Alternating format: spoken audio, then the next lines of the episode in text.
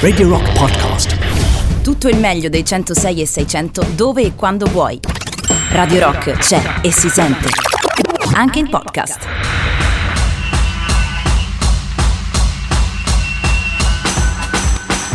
Mezzanotte e 6 minuti in questo che è ormai venerdì 7 maggio 2021. Siete collegati con Art Rock Camomilla, la trasmissione che sul filo del racconto vi porta dalle braccia di Matteo Strano a quelle di Morfeo. E qui davanti a me sono contento di riabbracciare anche a questa tarda ora del giovedì notte o venerdì mattina che dir si voglia il mio collega nonché fraterno amico Fabio Perrone. Buonasera, buonanotte. Buonasera, buonanotte a piacer tuo e a piacer vostro, le ascoltatrici e gli ascoltatori di Radio Rock. Anche da parte mia, appunto, un ben ritrovati in questo format notturno, Art Rock Camomilla. Oggi che è la notte che separa il 6 dal 7 di maggio del 2021 cominciamo a vedere un po' la luce come dire in fondo al tunnel sotto vari aspetti ciascuno di noi ma anche ovviamente parlando dello scenario globale e generale ma noi in questo spazio notturno ci dedichiamo tradizionalmente ad approfondire dei temi attraverso il filo del racconto. Esattamente allora prima di svelarvi di cosa parliamo questa notte in questa nottata insieme vi ricordo il 3899 106 e 600 che è il numero sms telegram whatsapp signal col quale potete restare in contatto con noi, voi nottambuli rockers che altro non siete, nonché vi ricordo che se vi siete persi qualche puntata di Art Rock Camomilla o addirittura voleste riascoltarne una che avete già sentito, trovate i podcast sul sito radiorock.it nonché su Spotify e oggi ci concediamo una serata leggera, una serata dal sapore leggermente alcolico perché parliamo della storia del vino.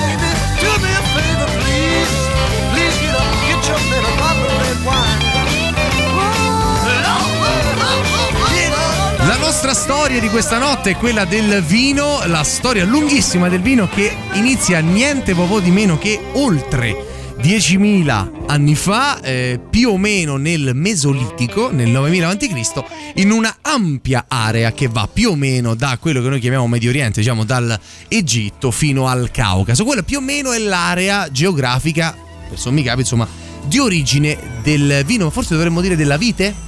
Beh, eh, guarda, sono due discorsi in realtà eh, collegati ma distinti. Sulla vite ci andiamo fra poco, sul vino hai pienamente ragione, cioè i reperti più antichi che abbiamo eh, risalgono circa al 6000, 7000 forse avanti Cristo e si trovano proprio nelle regioni che hai descritto, in particolare nella regione del Caucaso. Si pensa però che la, ehm, la mm, vinificazione abbia in realtà un'origine ancora più antica, ovvero voi pensate a quando l'uomo per l'appunto nel Mesolitico era a metà fra un totale nomade, cacciatore, raccoglitore e uno stanziale. Ancora non coltivava, ma si spostava eh, e restava in delle zone a seconda della fioritura eh, stagionale, quindi di do, co, quale cibo si trova in quale stagione. Probabilmente le origini del vino è del tutto casuale, come un po' avvenuto con la birra, cioè si raccoglie tanta uva, quest'uva si schiaccia sotto il proprio peso, viene scordata in un otre, aperta sei mesi dopo e ci si accorge che è piuttosto gradevole berla. In fin dei conti l'alcol non è che la fermentazione anaerobica dello zucchero. Sì, sostanzialmente questo è possibile perché da alcuni reperti insomma, che abbiamo indirettamente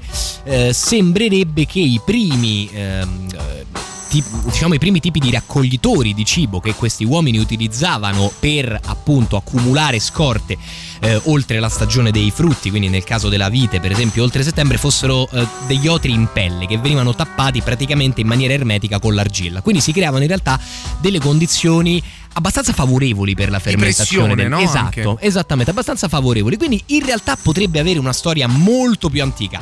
Di sicuro vi dico che già nel 6000 a.C. troviamo reperti decisi, decisivi, nel senso di torchi, anfore decorate con grappoli d'uva e addirittura ne parleremo più avanti qualche primo sito di vinificazione diciamo, industriale no, ma diciamo semiprofessionale. Ecco. Sono rimasto particolarmente colpito dal torchio che, di Damasco, no? Sì, il torchio di Damasco, 6000 a.C., questa è una datazione piuttosto certa, quindi insomma le origini sono antiche. Si pensa che probabilmente in ogni caso sia nato prima il consumo del vino, appunto raccogliendo casualmente, che la coltivazione di cose magari un po' più essenziali come il grano.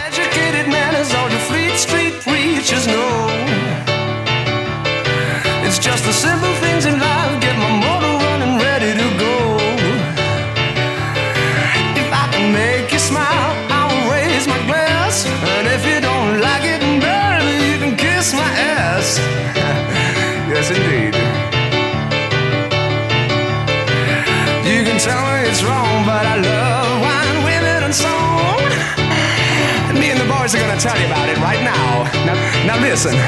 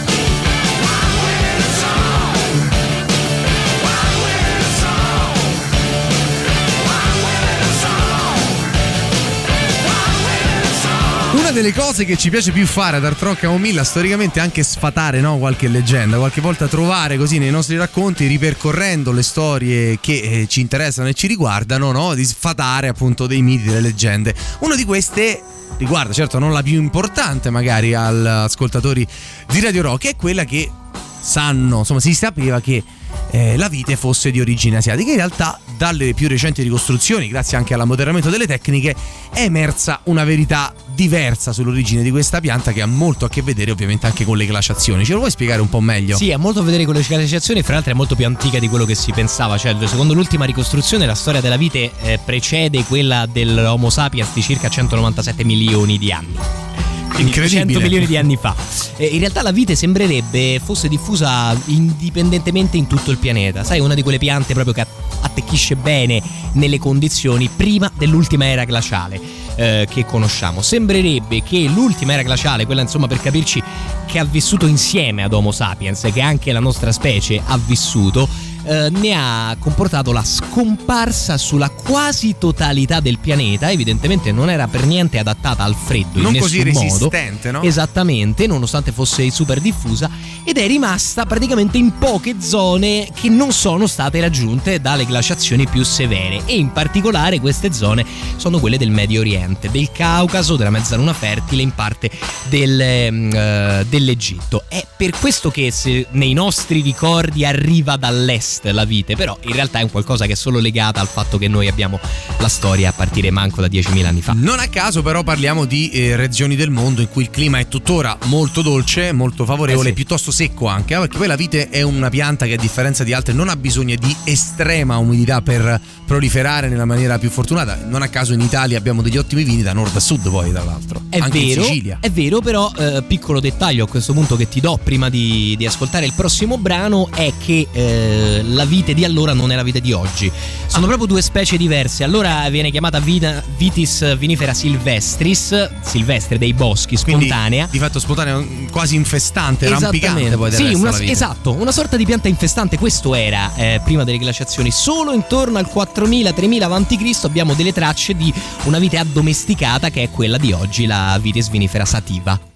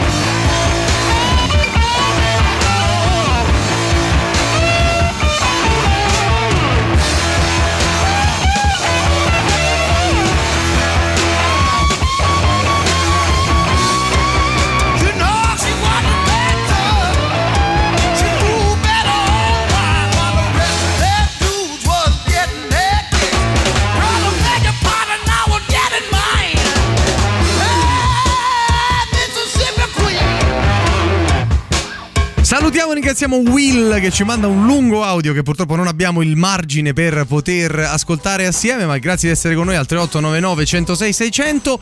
Dunque, la storia del vino. Abbiamo capito come si presenta la, la pianta più o meno dal punto di vista scientifico, botanico. Abbiamo capito che reperti abbiamo. È il momento di cominciare a parlare del vino nella cultura e in questo momento credo sia il, come dire, arrivata proprio il esatto frangente in cui è doveroso sottolineare che il vino non è da sempre, da subito, una bevanda e in generale l'utilizzo della vite per poi trarre una bevanda, una cosa ad uso di tutti, popolare. Prima c'è una fortissima identificazione dell'uso degli alcol come evidentemente anche per costruire un, una condizione di stato d'animo, di alterazione legata ai riti religiosi. Hai detto benissimo, perché in realtà la bevanda per il popolo era principalmente la birra, che veniva altresì prodotta sempre Egitto, Mezzaluna Fertile, Caucaso, e ne abbiamo parlato fra l'altro in una puntata proprio di Art Rock Camomilla. Il vino era all'inizio un po' un bene di lusso, sia perché la lavorazione è lunga rispetto alla birra, una fermentazione molto lunga, sia perché la vite era comunque, è comunque più difficile da coltivare sicuramente di grano, orzo, da delle rese minori, e quindi era riservato appunto, come dici bene, alla classe sacerdotale. Il codice di Hammurabi che più volte nominiamo qui ad Artrò Camomilla perché ci dà una marea di informazioni, immaginate, un codice di leggi completamente eh, completamente arrivato integro a noi eh, del 1800 a.C. Quanto ci può dare informazioni? Ci dice che il vino era considerato una bevanda sacra tanto che eh, era previsto un supplizio, cioè quello praticamente di essere arsi vivi, per chi fra le sacerdotesse o i servi avessero aperto le porte della riserva del vino, consentendo ai estranei di entrarci. Quindi pensa che val- una sacralità simbolico. assoluta, come dire, una cosa di estremamente eh, riservato a pochi e intimo, come a non dover tradire un segreto. Eh, in qualche modo qualche sì. maniera legato al vino. In qualche modo sì, e fra l'altro mi viene al- al- eh, in mente uno dei miti della fondazione della scoperta del vino eh, che, viene, che viene spesso menzionato, in, ha un'origine iranica, negli Avesta, viene raccontata praticamente questa storia che vi faccio proprio così in 30 secondi. Un principe aiuta un uccello magico sconfiggendo per lui un serpente e l'uccello magico eh, come dono gli regala un seme. Il principe pianta il seme, cresce la vite, ne raccoglie l'uva, la mette da parte, ma quando torna a controllarla qualche mese dopo sente un odore strano. Fa eh, sigillare le anfore, gli fa mettere un'etichetta con probabile veleno e le fa riporre perché non si fida a berle. Poco dopo una sua serva, dopo essere stata coinvolta in uno scandalo amoroso, si rifugia nei sotterranei pensando di darsi al suicidio, apre una di queste otri con scritto veleno, se la scola e l'effetto è che torna di sopra ubriaca fradicia, felicissima, contentissima dicendo ragazzi dovete scoprire che cos'è questa roba fantastica. Altro che veleno, a me mi ha rimesso al mondo. A me mi ha rimesso al mondo altro che sappiamo che per le cure, per i problemi d'amore, il vino ogni tanto insomma È servito a ha una sua applicazione terapeutica. Beh, quello che succede è che ancora oggi in, eh, in iraniano, in Iran, il vino è chiamato Zeher i Khos, che significa il veleno gradevole, che poi è la perfetta descrizione di quello che è l'alcol. Torniamo tra un attimo, intanto arrivano i The Vernons White Wine su Radio Rock.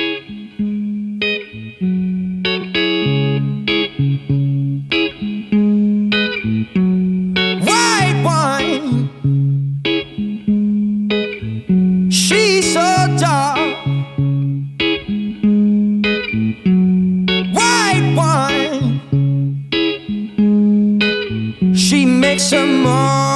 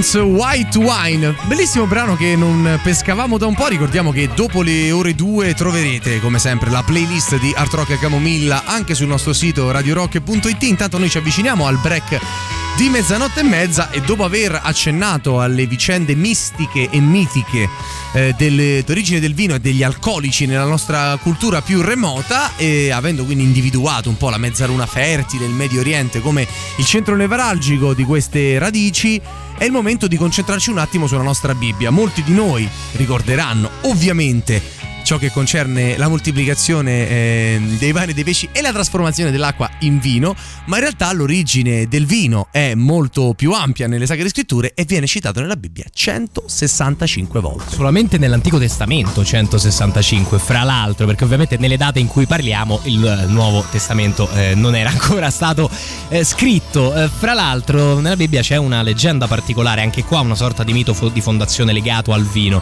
cioè il patriarca Noè al termine del diluvio universale, una volta approdato eh, sul monte Ararat, la prima cosa che fa è piantare una vite e dalle viti del patriarca Noè sul Caucaso nascerebbe poi la vite in generale come eh, pianta. Abbiamo visto che la vite è molto più antica, ma è interessante notare come nella Bibbia, nei, eh, in Iran e in tantissimi altri miti della fondazione il vino venga sempre fatto arrivare da qualche parte nelle montagne della Turchia, quindi nel Caucaso e addirittura c'è stata una sorta di conferma biblica recente, non so se, hai, se, hai, se l'hai sentita, insomma, è una spedizione della National Geographic Society piuttosto importante. È venuto fuori che sostanzialmente proprio alle pendici del monte Ararat ci fossero tra le più antiche dimostrate, organizzate, strutturate Bravo, esatto. sedi di produzione del vino attraverso dei sistemi di, credo, terrazzamento sostanzialmente. D'altra parte il monte Ararat, lo voglio ricordare ai nostri ascoltatori, è un monte incredibile.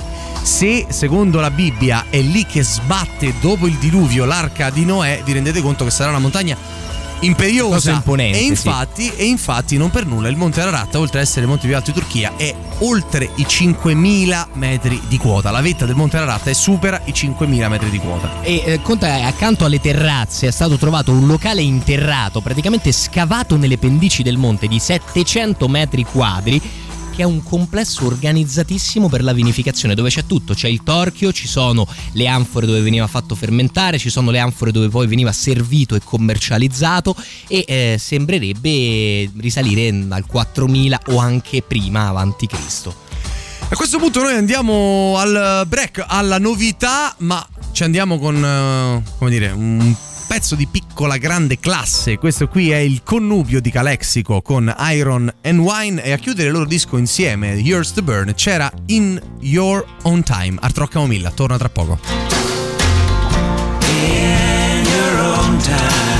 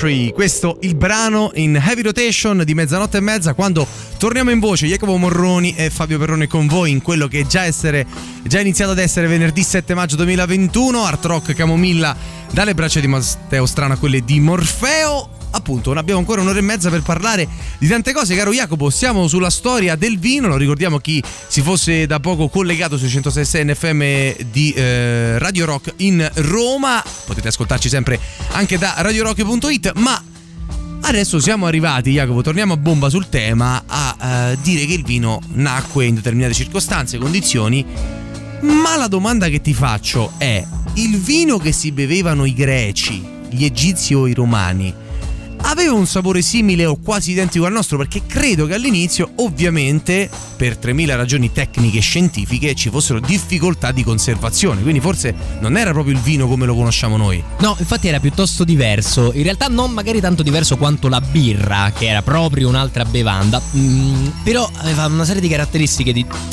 hai detto tu problematiche tecniche, cioè per esempio per la maggior parte dei popoli, a parte gli egizi che sapevano produrre bianchi, rosé, rossi, più intensi, meno intensi, i vini erano fermentati nel sito stesso di frantumazione, cioè si prendeva l'uva, la si frantumava, poi si chiudeva dove la si era frantumata e si aspettava. Questo fa sì che resti una serie di residui, eh, resti un mosto molto più denso eh, e che quindi ci fosse un contenuto di zuccheri più alto, forse anche derivante proprio da un'evoluzione diversa della vite, questo non ne possiamo essere certi, una fermentazione alcolica più alta, quindi era più alcolico, più zuccherino e in generale aveva anche un po' una diversa consistenza, era non dico una melassa, ma più o meno un qualcosa di liquoroso. Ecco, sì, una, una, diversa densità, un colore diverso sul bicchiere, insomma, non so che tipo di recipienti, se già usavano i bicchieri di vetro regolarmente, non ne ho idea. Per certo ce lo immaginiamo capace di resistere ad attacchi batterici più forti. Quindi io anche così a intuito me lo immaginavo più forte, un po' come il vino che fa il nonno, nel senso sì, più artigianale, sì, vuoi, no? Sì in quel modo lì e anche ovviamente più eh, effettivamente un po' più dolciastro. Guarda, ehm, in realtà più dolciastro fino a un certo punto perché il vino completamente fermentato poi bruciava tanti zuccheri per produrre alcol e anzi veniva addolcito. Innanzitutto veniva diluito, cioè il vino veniva fuori questa cosa liquorosa, più alcolica eh, di come è adesso e veniva diluito con porzioni variabili di acqua a seconda dell'occasione dell'ospite, di quanto è importante quello che ho davanti, eccetera, e del eccetera. reddito familiare. Eh, sì, esatto, e anche del reddito familiare, ma parliamo ancora di una bevanda prima di, della Grecia e forse di Roma per pochi. Secondo poi veniva spesso, anzi quasi sempre aromatizzato perché la tecnica non era così buona da produrre un vino troppo piacevole, il contenuto alcolico più alto lo rendeva più acido e più amaro e quindi veniva messo miele sicuramente, ma una marea di altre sostanze all'interno come il mirto, come l'aloe vera, come l'olio d'oliva, ma ti dirò di più farina d'orzo e formaggio grattugiato addirittura in alcune preparazioni che ci arrivano dalla Grecia. Quindi alla fine il prodotto finale era una bevanda molto aromatizzata, molto speziata, con un grado alcolico in realtà più basso perché diluita e di cui si poteva bere parecchi litri anche in una sola occasione. Quindi noi che pensiamo al vino diluito come una porcheria, in realtà un tempo era la forma principale Era di solo utilizzo così, del- dello stesso. Arrivano i Def Leppard eh, con Robert John Mott, Lange, Me and My Wine.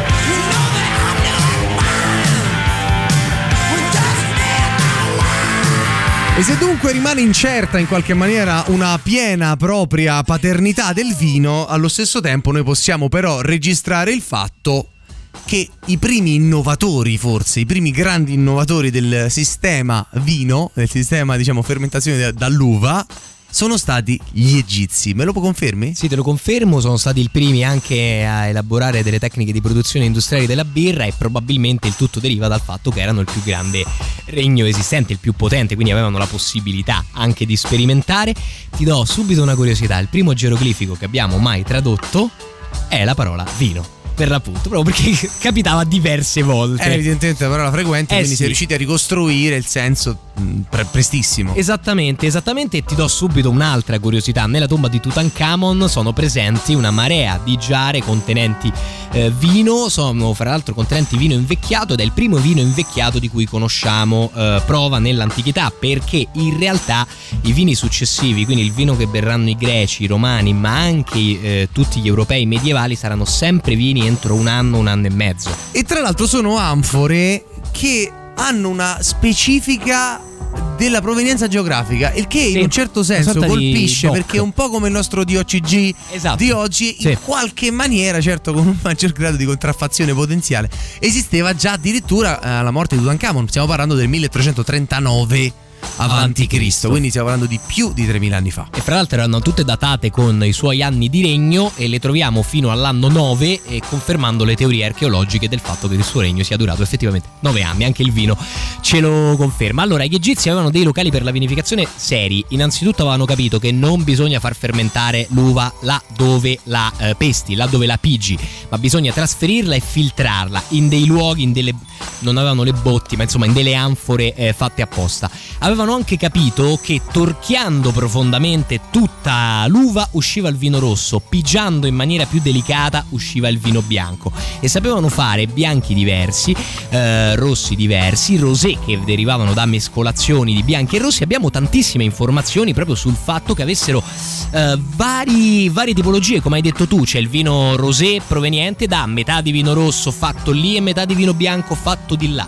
Una vera e propria pro- eh, produzione fra virgolette industriale perché comunque limitata alle classi nobili e sacerdotali. In un certo qual modo nasce il concetto di vitigno, se vogliamo, Sì, no? bravo, Cioè- nasce il concetto di vitigno, nel senso che sono anche i primi a organizzare la vite in delle, in delle filari regolari, a capire... delle caratteristiche peculiari ciascuno. Esattamente, ecco, in quel modo. esattamente. Bene, a questo punto, caro Jacopo, siamo sul super classico ed è tra l'altro una bomba.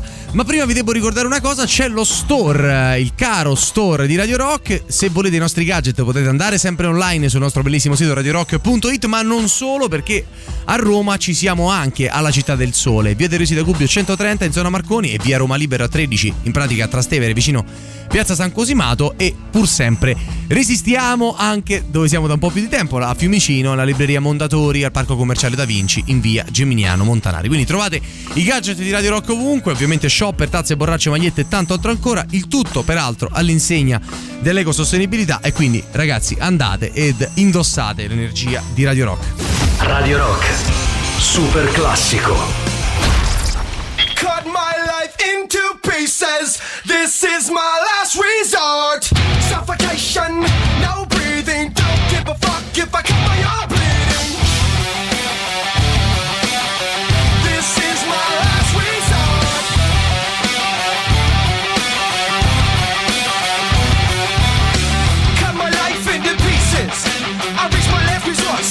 Suffocation, no breathing. Don't give a fuck if I cut my arm bleeding. Do you even care if I die bleeding? Would it be wrong? Would it be right? If I took my life tonight, chances are that I might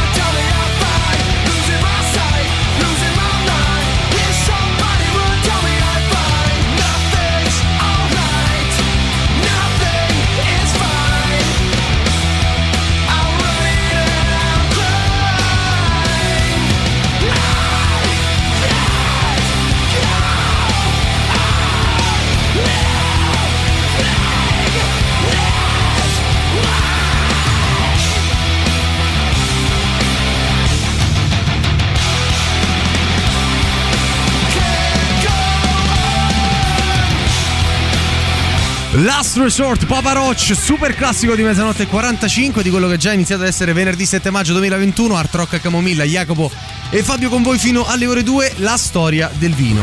Abbiamo detto un attimo fa che i primi grandi innovatori sono stati gli egizi, ma ovviamente la cultura del vino si è diffusa tantissimo proprio a partire da- dai romani e dai greci, quindi è arrivato il momento di tornare un po' più vicini alle nostre origini, dove per nostre intendiamo di noi itali- italiani nati a Roma, e cioè greco-romane, un po' come la lotta. Ecco, quel vino lì eh, è arrivato il momento di raccontarlo un po' meglio. Sì, innanzitutto è grazie all'Egitto che il vino arriva in Grecia con i commerci dei Fenici, i famosi Fenici che ricorderete dal sussidiario delle elementari, che erano un popolo soggetto all'autorità egizia, erano dediti ai commerci in tutta l'area del Mediterraneo, da là il vino arriva prima a Creta, poi a Sparta, possiamo praticamente tracciarne eh, il percorso e da Sparta si diffonde in tutta la Grecia. La Grecia per la sua conformazione territoriale pur avendo una coltivazione un po' più casalinga, con la vite libera, con una fermentazione meno raffinata degli egiziani, però iniziano veramente a creare il culto del vino. Perché? Perché ogni zona della Grecia ha un microclima. Un conto è stare su un'isola, un conto è stare a Sparta, un conto è stare ad Atene, un conto è Sul stare a Monte Olimpo. o sul Monte Olimpo. Si deve costruire in piccoli terrazzamenti, quindi tante piccole produzioni, ognuna da una zona diversa, da un terreno leggermente diverso, da un clima diverso. È lì che inizia a formarsi proprio la cultura di voglio il vino che viene da là. Esatto, intorno alle poleis, quindi il vino come un elemento anche identificativo, se vuoi, di una cultura locale, no? Assolutamente sì, ta- tanto che Omero nell'Odissea quando descrive le qualità dei vari posti, tipo a Itaca dice Itaca è bella, vi era tanto grano e vi era un buon vino e questa cosa viene ripetuta spesso di tante differenti, eh, differenti località. I, appunto i greci in realtà erano un po' più selvaggi, quindi lasciavano crescere la vite nelle, mh, nelle terrazze e facevano un qualcosa di particolare, cioè prima di pigiare l'uva la esponevano al sole, a una maturazione successiva che aumenta il grado di zucchero, aumenta la fermentazione e la densità del loro vino. Effettivamente il vino greco era quasi una melassa che veniva riposto in delle grandi giare e poi diluito in una grossa coppa, il cratere, in una porzione, in proporzioni che andavano da un terzo a due terzi di vino su acqua. Alligator Wine, questa puntata sul vino del Troccamomilla ci dai là per fare, come dire, un omaggio anche al grandissimo Jeff Buckley. Take the left eye out of a fish. Take the skin off of a frog. And put them all in a dish. Some salt over your shoulder. And count from one to nine. Let your skin become freezing. And you got alligator wine.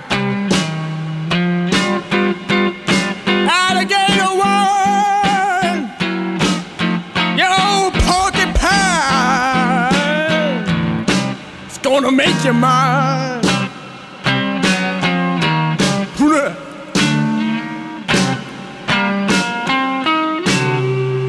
Make your baby born. It'll make your toes freeze. It'll make you stay out your eyeballs. It'll make you cough and sneeze. You'll be wondering forever when I give you my potion now. When you're drinking alligator wine. Alligator wine. No porcupine. Gonna make you mine.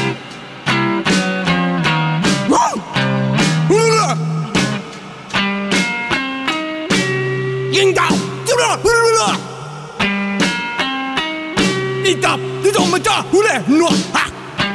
Ah! Woo! Ah!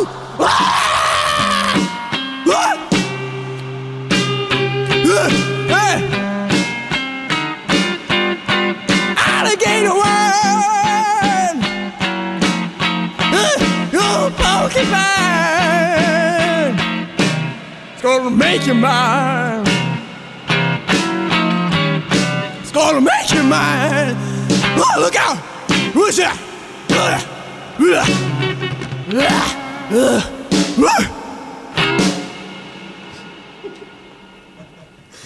L'incredibile estro di Jeff Buckley, che sembra anche lui un po' come dire avvinazzato in questa performance, ma Sì, è chiaramente sì, una sì. scelta solo di stile la sua, non è probabilmente la, la verità. Ehm, dunque, dicevamo, grande innovazione tecnica dall'Egitto e grandi innovazioni culturali del vino e sociologiche sì. in Grecia, che come sappiamo però dal punto di vista strettamente mitologico fa nascere il culto del dio del vino Eh sì, è che vero, è il bravo. caro Dioniso o, o Dioniso, ma credo Dioniso sia la dicitura greca più corretta, perché Sì. l'ho sentito in varie edizioni e c'è anche un'ubicazione geografica precisa sul Monte Nisa in Elicona. Da qui poi la diffusione, secondo il mito, del vino in tutta la cultura greca. Sì, il dio del vino è un qualcosa di piuttosto particolare, perché è vero che anche in altre religioni la vinificazione era stato associato a delle divinità, ma mai con la forza che ha Dioniso, che poi viene infatti integrato anche nel Pantheon degli Dei di Roma con il nome eh, di Bacco. È anche interessante su Dioniso notare un, forse un dettaglio. Dioniso è insieme il, de- il dio del vino, dell'allegria e delle feste, ma è anche il dio perennemente bambino, come è anche uno dei il, dio probabilmente più a contatto con la natura nella sua essenza selvaggia. Evidentemente i greci vedevano nell'effetto del vino una sorta di ritorno a una bambinesca simbiosi con quello che ci sta intorno. Ingenuità, verità, capacità di essere no, Sì, falsi, quello, no? che poi, quello che poi che direbbero, cade. quello che poi i romani definiranno in vino veritas, mettiamola Esatto. così.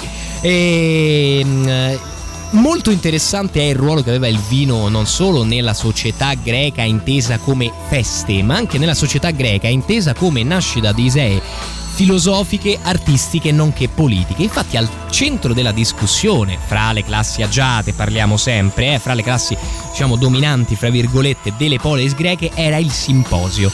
Il simposio altro non è che un lungo banchetto in cui del vino a ovviamente diluito anche eh, diciamo un terzo di vino e due terzi d'acqua eh, che era, era posto in un grande cratere, in un grandissimo contenitore al centro della stanza da cui i simposianti, gli ospiti potevano eh, diciamo trarre il vino immergendo la loro coppa. Il vino era diluito sia per eh, insomma, le problematiche tecniche che abbiamo visto, sia perché i greci eh, tendevano a far durare questi simposi diverse ore e con il vino denso e molto alcolico loro sarebbero finiti eh, fuori gioco in 35 minuti, bene o male. Ci sono delle regole del simposio, c'è il simposiarca che è il padrone di casa e decide dosi, quantità, quante volte si riprende il vino, Il detta i ritmo. ritmi, esattamente, il playmaker del il simposio. metronomo del simposio, dai. E poi c'è una simpatica regola di Platone che ci fa capire anche come i filosofi fossero avvinazzati. Cioè si dice che il vino non va gustato prima dei 18 anni perché eh, rovina il fisico e lo sviluppo. Questo l'avevano capito. Dai 18 ai 30 bisogna berlo 30-35 ma con moderazione senza mai giungere all'ebbrezza. Dopo i 35 invece, secondo Platone, il vino fa bene, ti rimette al mondo e ti fa scordare la vecchiaia. Quindi si consigliava dopo i 35 di andarci giù pesante, tranquilli, proprio via, a litri. Ebbene, Artro Camomilla si interrompe qui per il break dell'una. Andiamo con UB40 alla appunto pausa. Red Red Wine. Goes to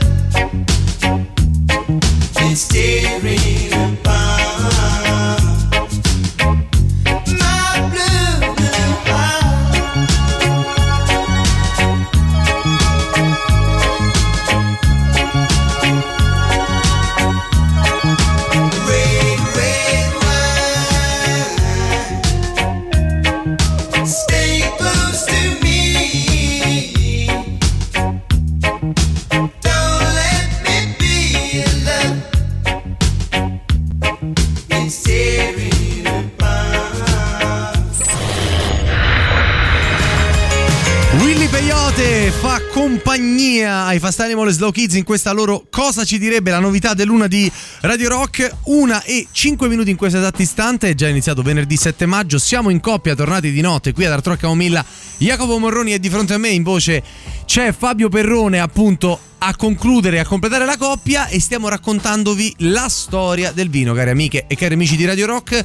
Una storia lunga, complicata ed interessante. Siamo arrivati attraversando un po' tutto il Mediterraneo, dall'Ararat all'Egitto fino poi alla Grecia, siamo arrivati al momento di tornare a casa nostra. Siamo arrivati al momento di raccontare il ruolo e la storia del vino nell'epoca romana, Sì, monarchica, repubblicana e imperiale. Sì, perché eh, c'è già un grande dibattito riguardo se la vite sia stata effettivamente importata in Italia o anche l'Italia fosse una di quelle sparute zone del Mediterraneo dopo- dove dopo l'ultima gla- glaciazione la vite era sopravvissuta. Perché? Perché se da un lato i romani in realtà entrano profondamente a contatto con la cultura del vino dopo la conquista della Grecia, gli Etruschi già vinificavano. E allora ci si è chiesto, probabilmente, eh, insomma, eh, la, eh, la vite era già presente nel V secolo presso alcune popolazioni ehm, greche o delle coste spagnole, la penisola italica, in riferimento ai domini etruschi, era conosciuta come Enotria, ovvero produttrice di vino, per l'appunto. Quindi potrebbe essere che noi italiani siamo stati precursori, però su questo non c'è un completo, completo, completo accordo. Non Mm. siamo sicuri al 100%. No, non siamo sicuri al 100%. Ovviamente eh, che succede? Succede che il vino arriva a Roma, appunto, soprattutto dopo la conquista della Grecia, che ricordiamo ancora in profonda età repubblicana, eh, quindi non parliamo di impero, parliamo di una città che si sta espandendo nel eh, Mediterraneo e eh, all'inizio Mentre i greci eh, discutono di filosofia e politica attorno al cratere nei loro simposi, non viene all'inizio visto proprio benissimo il vino dalla cultura romana tipica, o meglio. Se in profonda età, all'inizio dell'età repubblicana o fine monarchica, il vino era in tavola spesso delle famiglie, almeno quelle un po' più abbienti, era per esempio totalmente vietato alle donne tanto per dirne una. Quindi ha avuto un impatto come tutto quello che arrivava da est di odi e tamò all'inizio.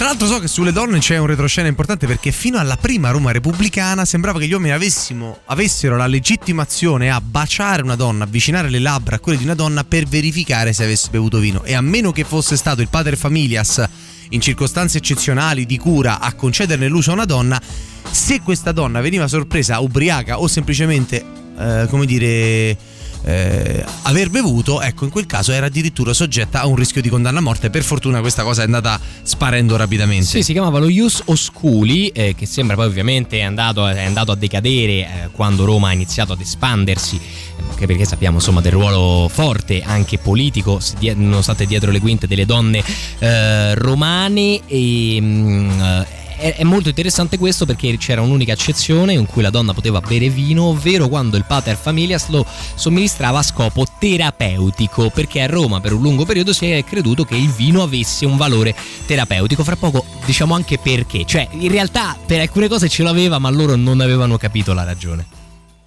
A questo punto arriva il momento di Daniele Silvestri insieme a Roberto Dell'Era. Vino a Roma, perfetto. Un altro bicchiere.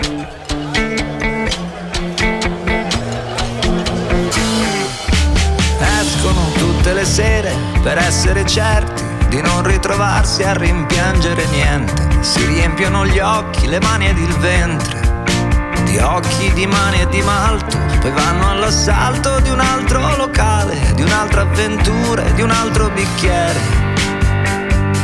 In cui sciogliere un altro frammento di vita e poi bere.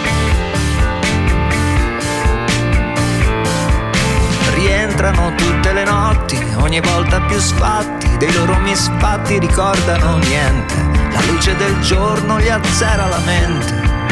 La luce di un giorno qualunque, per loro comunque si tratta di ore da vivere in fretta o da fare passare.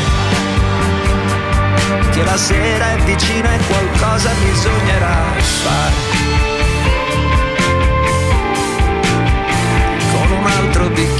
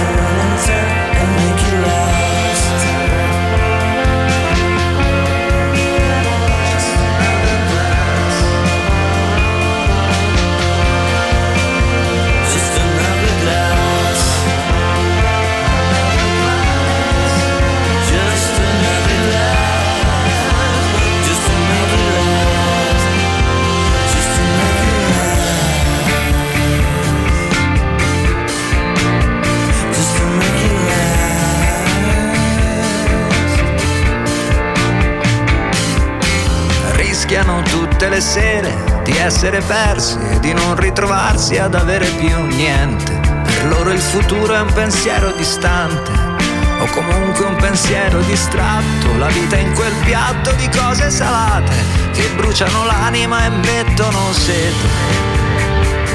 Sì, ma allora prendetevi un altro bicchiere e bevete. Alla vostra salute.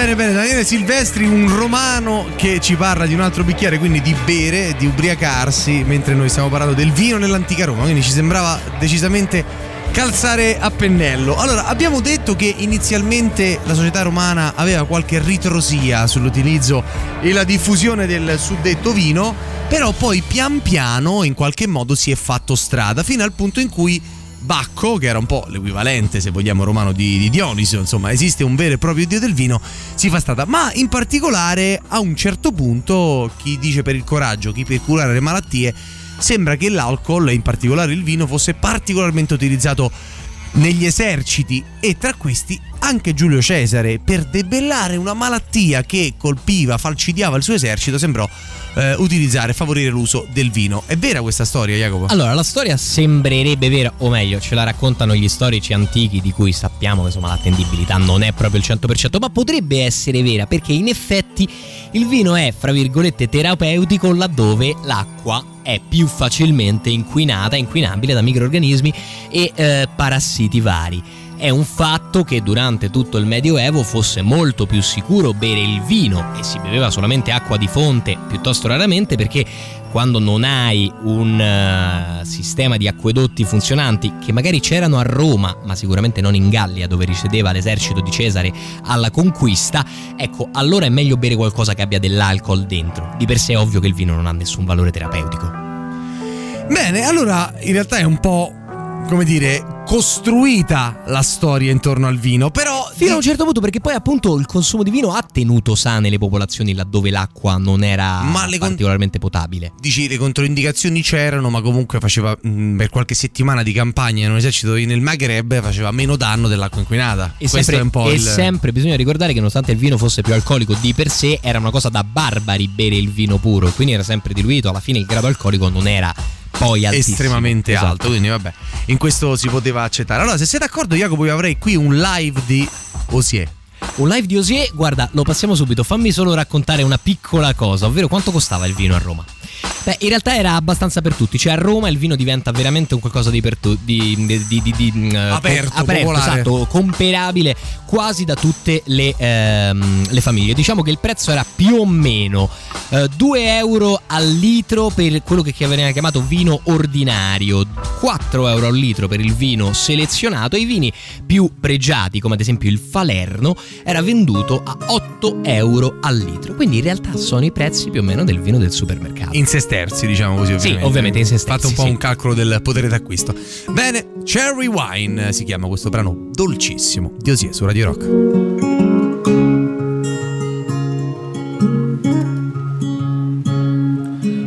Eyes and words are so icy, oh, but she burns like rum on a fire.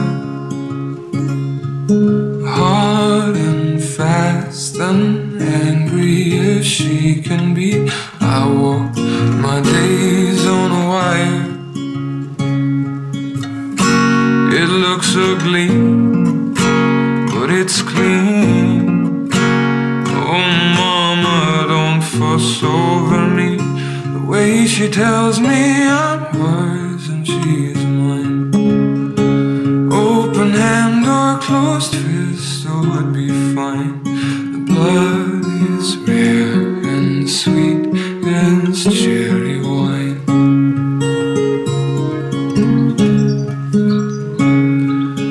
Calls of guilty thrown at me, oh, while she stains the sheets of some other. Thrown at me so powerfully, like she throws with the arm of her brother. But I want it, it's a crime that she's not around most of the time. The way she shows me I'm hers and she's mine. Open hand or closed fist would be fine. The blood is red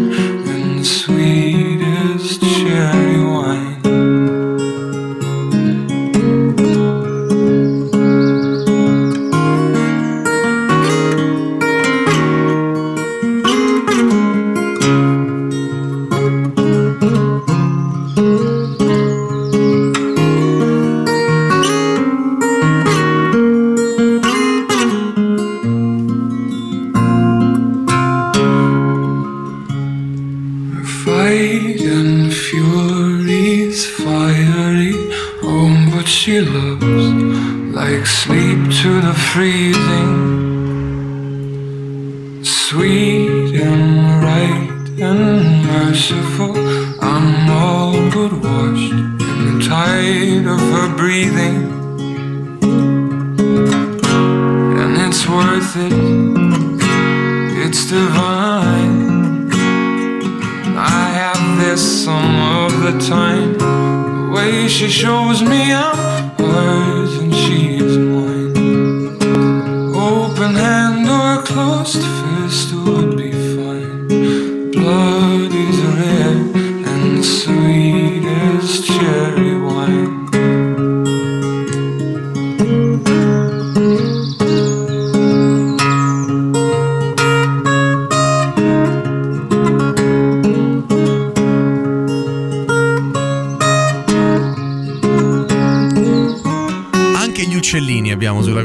Brano. Un cioccolatino di Osie si chiama Cherry Wine. E tra l'altro, anche se qualcuno potrebbe non attenderselo, considerato la pulizia del suono di questa chitarra, è un live quello che abbiamo appena gustato qui assieme a Radio Rock quando scocca l'una e eh, 18. Allora, siamo arrivati un po' nel fulcro della faccenda. Insomma, abbiamo capito le origini, siamo arrivati fino a Roma e poi il vino continua a evolvere, continua a cambiare nel tempo, continua ad avere storie sempre più variegate in tutto il mondo. Guarda, poi a Roma in particolare, se posso dire, ha avuto una, un'importanza a un certo punto vitale, perché come già detto si inizia a coltivare vite in tutta l'Italia, non solo nell'Italia, questo lo vedremo più avanti. Il vino diventa qualcosa di comune e, e basti pensare che dobbiamo al vino uno dei luoghi più simbolo di Roma. Cioè Testaccio, che è una collina alta una trentina Alcune di metri. decine, sì, di metri. Esatto, e eh, con un perimetro di circa 800-900 metri alla base.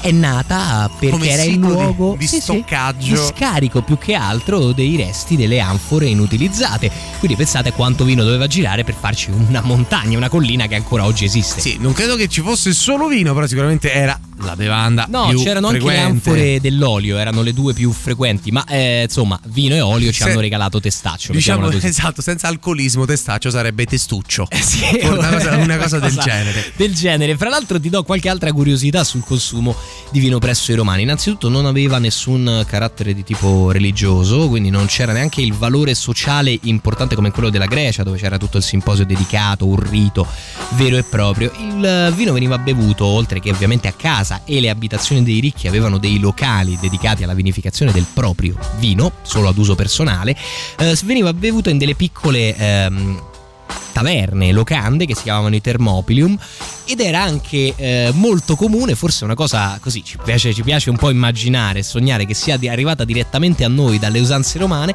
perché nasce il brindisi al Thermopolium.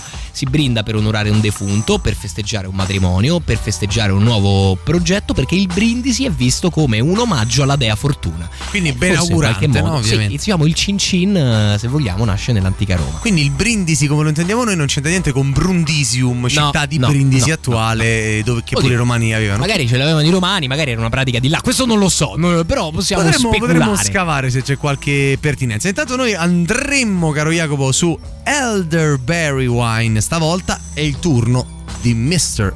Elton John su Radio Rock.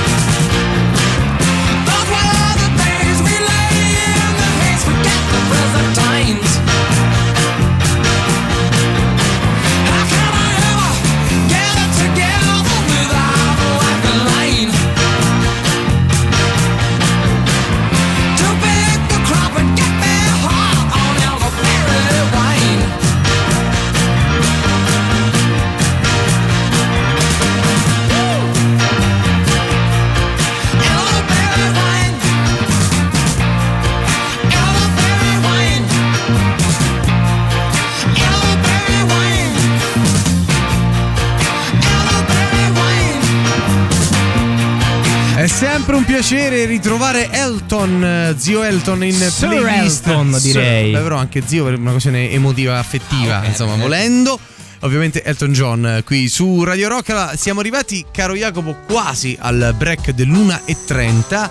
Abbiamo però ancora modo di dire qualcosa. Nel V secolo d.C. l'impero romano cade definitivamente, almeno quello d'Occidente, e già da prima sappiamo, poi insomma la storia è fatta di cesure molto meno nette di come ci raccontano nei libri di scuola.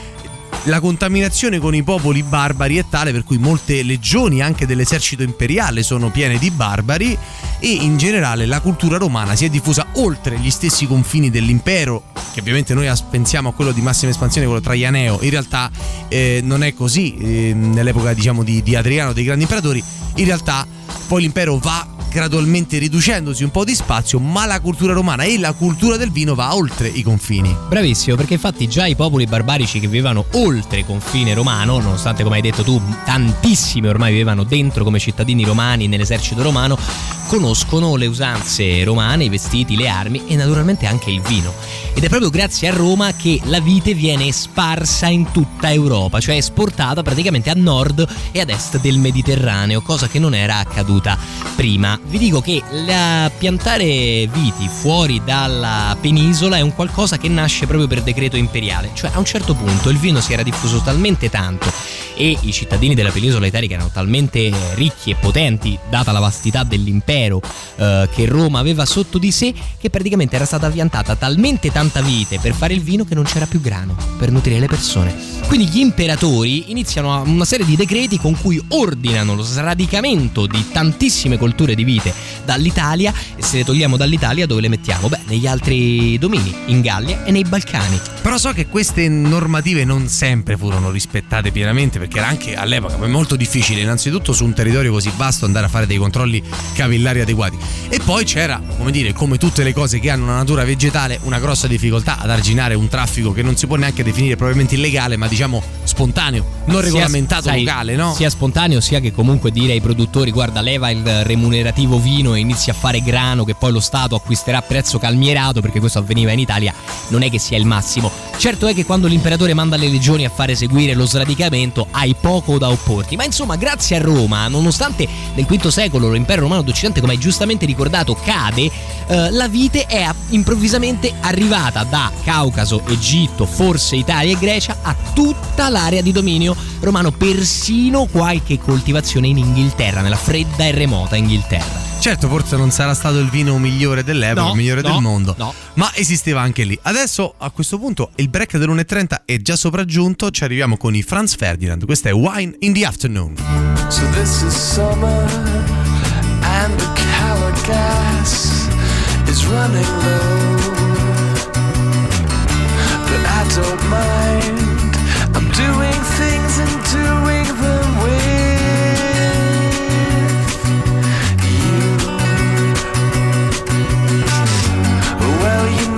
he's gonna want his rent tonight, but we'll have to tell him how to swallow all the rent this month. So summer stains the sky with inky swirls that bring the thunder low. But I don't mind. I'm doing things and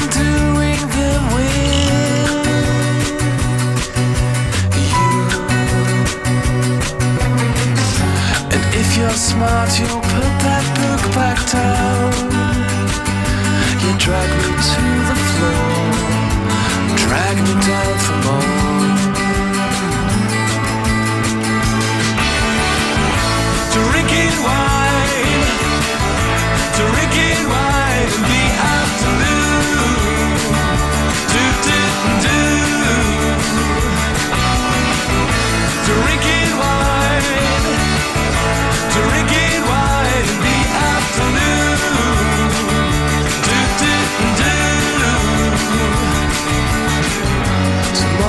Thursday, that's my day of work.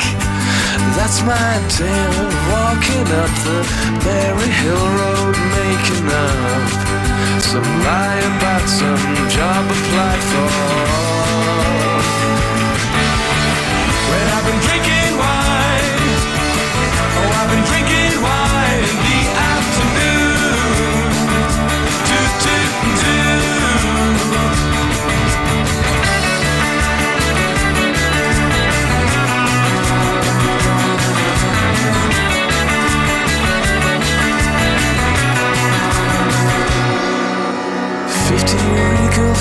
martyrs left their filthy butts behind, left their blackened heads down in the ashes.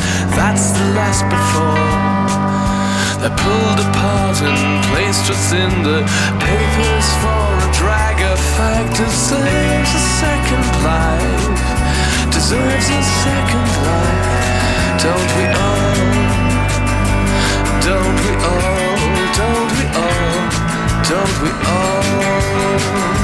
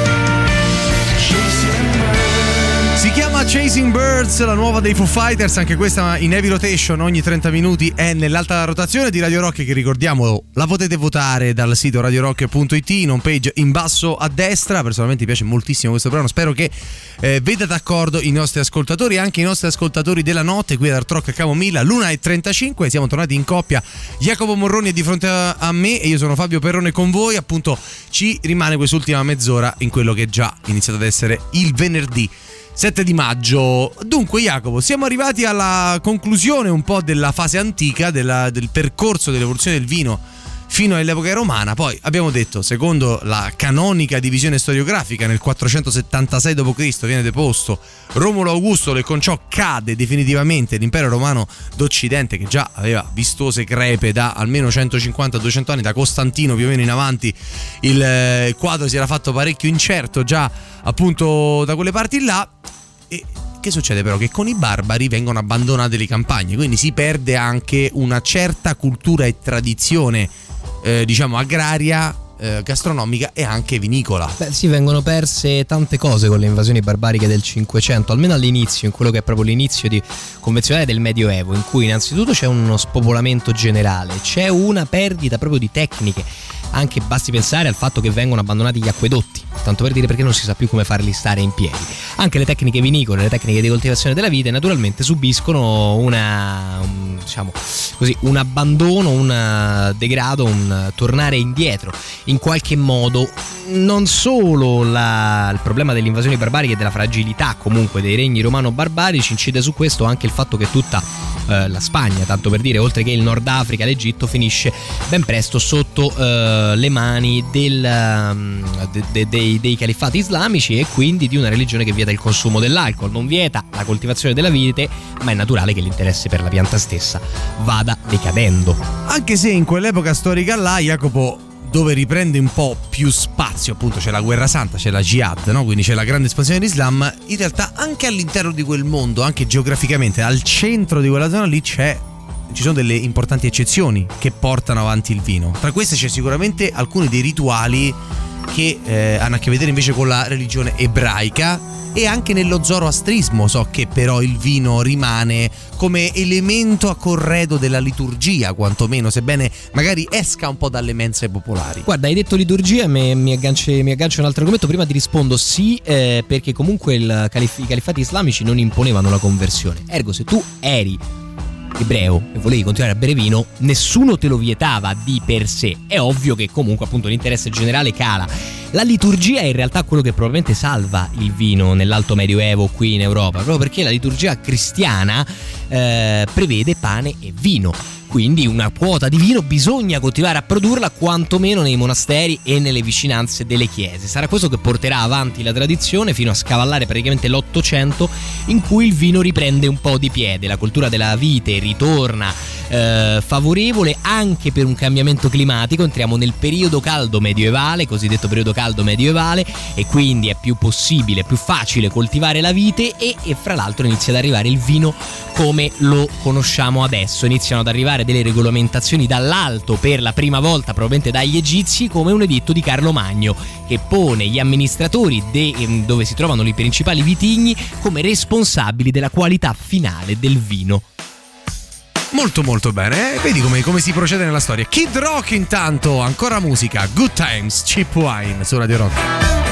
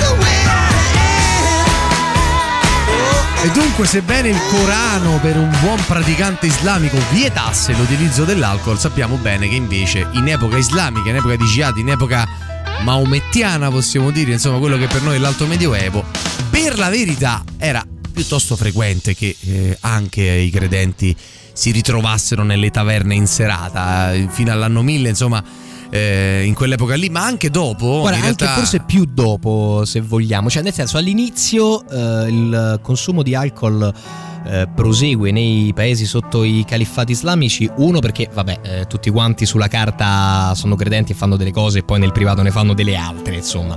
Ma a parte questo, perché appunto c'erano tantissime popolazioni dominate a cui non veniva imposta la legge islamica, a parte alcune cose enormi, ma potevano continuare a bere il loro vino da barbari se volevano.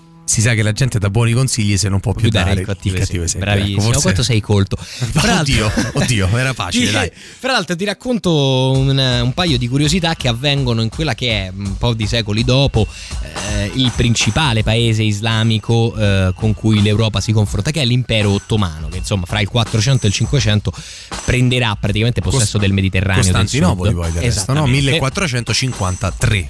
Quella è la, es- La la caduta di presa. Costan- la presa di Costantinopoli, ma già eh, prima della presa anche tutto l'Egitto era formalmente sotto il dominio del, ehm, eh, del regnante ottomano. Gli ottomani sono una po- popolazione turca e mh, vi racconto che innanzitutto a Costantinopoli c'erano una quantità di taverne imbarazzante, cioè era addirittura stimato da alcuni studi il numero più alto di taverne per abitante, non erano in Europa, ma a Costantinopoli e spesso eh, c'erano taverne che sorgevano di rimpetto alla moschea di quella che oggi è Santa Sofia, insomma, per capirci. Quindi proprio alla luce del sole. Aghia Sofia. Esatto, e nonostante alcuni sultani abbiano eh, tentato di abolire, di far chiudere le taverne, c'era un detto ottomano che era un qualcosa traducibile come l'ordinanza del sultano esce a mezzogiorno ma scade a luna, cioè della serie sì ci provava, faceva un giro di vite, chiudeva le taverne che il giorno dopo mezza serranda alzata Un po' come dire tutti a via. dieta, fuori pasto. tutti a dieta fuori pasto o Cioè, qualcosa del genere. vuol dire nulla. Fra l'altro ci sono una marea di sultani ottomani, ma non solo, anche di califfi, dei fatimidi o dei mamelucchi, quindi mm, insomma, popolazioni, dominazioni precedenti che bevevano, e lo sappiamo benissimo, ma non solo bevevano, ma scrivevano dell'alcol nelle poesie come il più romano dei Catullo, insomma. Quindi evidentemente insomma c'era una facciata, ma in realtà il vino prosegue. Vero è che la maggior parte del vino, almeno quello pregiato, viene acquistato fuori in ogni caso, quindi la tradizione vinicola si sposta nel lato nord del Mediterraneo. Questo sicuramente questo effetto c'è. E dove resiste invece anche in barba ai precetti, diciamo, alcuni di quelli della, della cultura islamica, per la verità, insomma, forse sarà stato vino di qualità un po' inferiore. Arriva l'ultimo super classico delle nostre 20 ore in diretta su 24 di Radio Rock, l'una e 45. Stavolta tocca ai Genesis. Radio Rock, super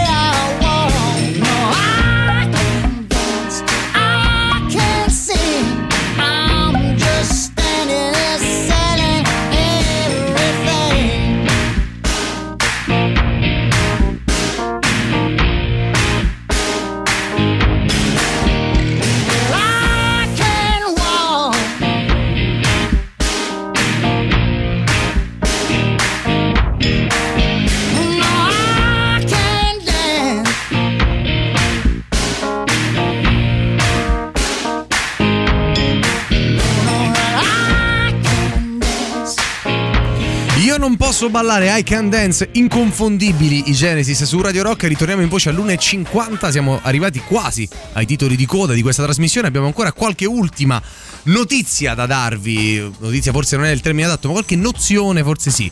Eh, riguardo al vino, siamo arrivati ormai al Rinascimento. Insomma, siamo arri- abbiamo su- scavalcato la metà eh, del 400, siamo arrivati alla fine del Medioevo e anche in età moderna ci sono delle cose. Ce ne sarebbero molte altre, non abbiamo certo il tempo di ripercorrere tutto ehm, in maniera esaustiva, però qualche altra suggestione sul vino. Ad esempio, Pasteur, famoso per molto altro, so che scrisse un trattato molto importante che trattava il tema del vino nel 1867, ma già prima di Bravo. allora E tu sulle vin. e tu studi, studi sul vino e chissà come studi anche empirici possiamo Sì, sì, supporre sicuro, che eh. possiamo immaginare poi quando, quando la grafia cambiava di Pasteur era quando aveva fatto Pasteur- studi troppo approfonditi Ah, Pastor birra, vino, Eh, vedete, vedete c'era una passione. era un ragazzo in gamba, però prima di questo c'erano state altre importanti innovazioni. Ad esempio, per quello che riguarda la stagionatura del vino, sappiamo che un punto epocale di non ritorno, diciamo, di grande innovazione fu quando col combinato disposto dell'utilizzo del vetro e soprattutto del sughero che garantiva la giusta traspirazione di invecchiamento al contenuto della bottiglia, quindi al vino,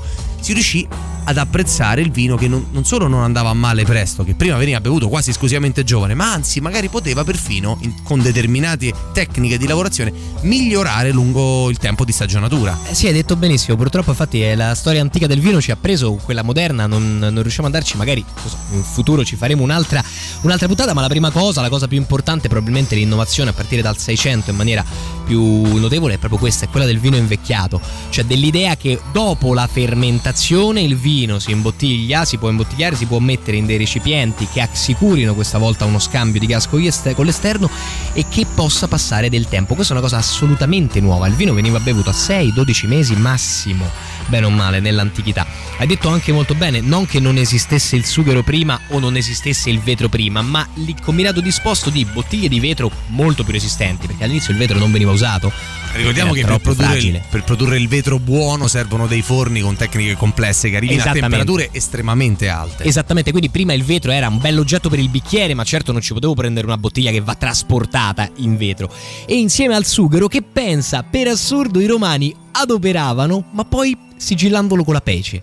Non avevano compreso che il vino per migliorare ha bisogno di mantenere lo scambio del sughero e pensavano di far bene e di conservarlo sigillandolo. Per assurdo invece così andava a mare. Questa è probabilmente la più importante delle innovazioni e ovviamente poi a partire dall'Ottocento inizia il vero e proprio studio del vino le etichette, le origini controllate e tutto questo discorso. Ma insomma, questa è tutta un'altra storia. Adesso lasciamo cantare Nina Simone. Lilac Wine. under lilac tree. I made wine from the lilac tree, put my heart in its recipe. It makes me see what I want to see. be what I want to be. When I think more than I want to think, do things I never should do. I drink much more than I ought to drink because it brings me back you.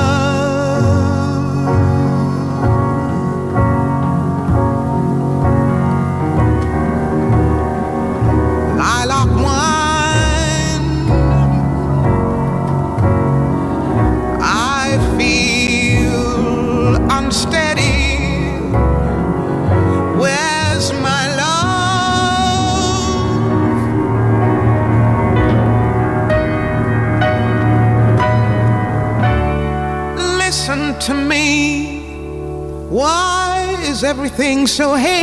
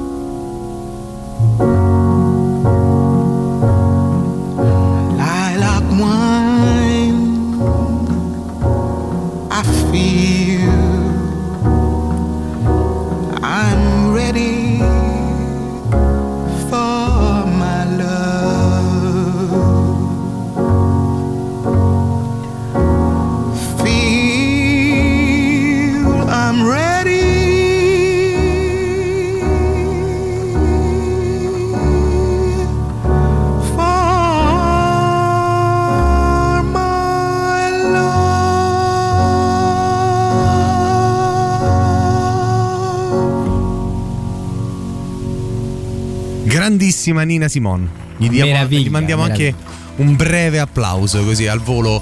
Eh, mentre vi salutiamo, è l'1.57, caro Jacopo, è stato un grande piacere tornare a fare diretta con te anche la notte al Rock Camomilla. Ricordiamo a tutti i nostri ascoltatori che trovate il podcast a breve, a stretto giro, come sempre, di tutte le nostre trasmissioni anche notturne. ehm, dal sito di Radio Rock ed anche su Spotify in generale lo trovate sul World Wide Web. Eh, è già il momento di salutarci, caro È il momento di Già. salutarci, sì, noi torniamo, si torna giovedì prossimo al Troc Camomilla con un nuovo racconto, una nuova storia eh, da, da vivere insieme e noi vi salutiamo come al solito con la nostra sigla di chiusura. Grazie Fabio, grazie a tutti voi ascoltatori nottambuli della radio del rock. Adesso c'è la nostra rotazione automatica fino alle ore 6. Caro Jacopo, buonanotte, è stato un piacere e salutiamo tutti i nostri ascoltatori e le nostre ascoltatrici. Buonanotte. Buonanotte, viaggia bene.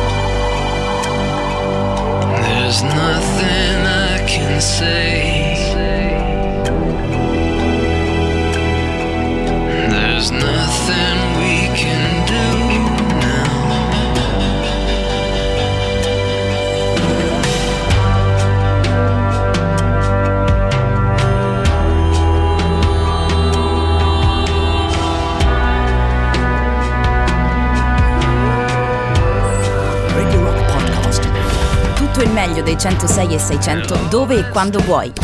Radio Rock c'è e si sente. Anche in podcast.